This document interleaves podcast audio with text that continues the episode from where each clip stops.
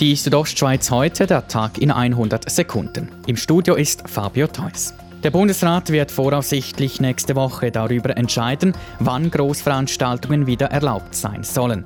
Bei Spielen etwa mit über 1000 Zuschauerinnen und Zuschauern brauche es entsprechende Schutzkonzepte, sagt die Bündner Kantonsärztin Marina Jamnitzki. Schutzkonzept, wo per se verhindert, dass man sich überhaupt ansteckt.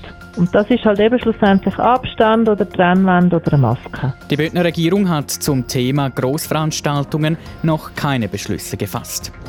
Wegen des Coronavirus stellt sich die Frage, wie im Januar das Weltwirtschaftsforum WEF in Davos stattfinden soll. Diese Frage soll Ende August beantwortet werden, wie Davoser Hoteliers und Touristiker der Südostschweiz bestätigen. Das WEF prüfe demnach eine Durchführung sowohl in virtueller als auch in physischer Form. Eine Absage des WEF sei kein Thema. In der Ostschweiz seien zusätzliche Maßnahmen wegen des Coronavirus nicht nötig. Zu diesem Schluss kommen die Gesundheitsdirektoren der Ostschweizer Kantone. Zu ihnen gehört auch Graubünden. Somit wird etwa die Personenzahl in Bars, Clubs und Diskotheken in der Ostschweiz nicht auf 100 begrenzt. Auch gilt in der Ostschweiz weiterhin keine Maskenpflicht in Verkaufsgeschäften und in der Öffentlichkeit. Am Samstag startet in Chur das erste Sommerfestival des Vereins Jazz Chur.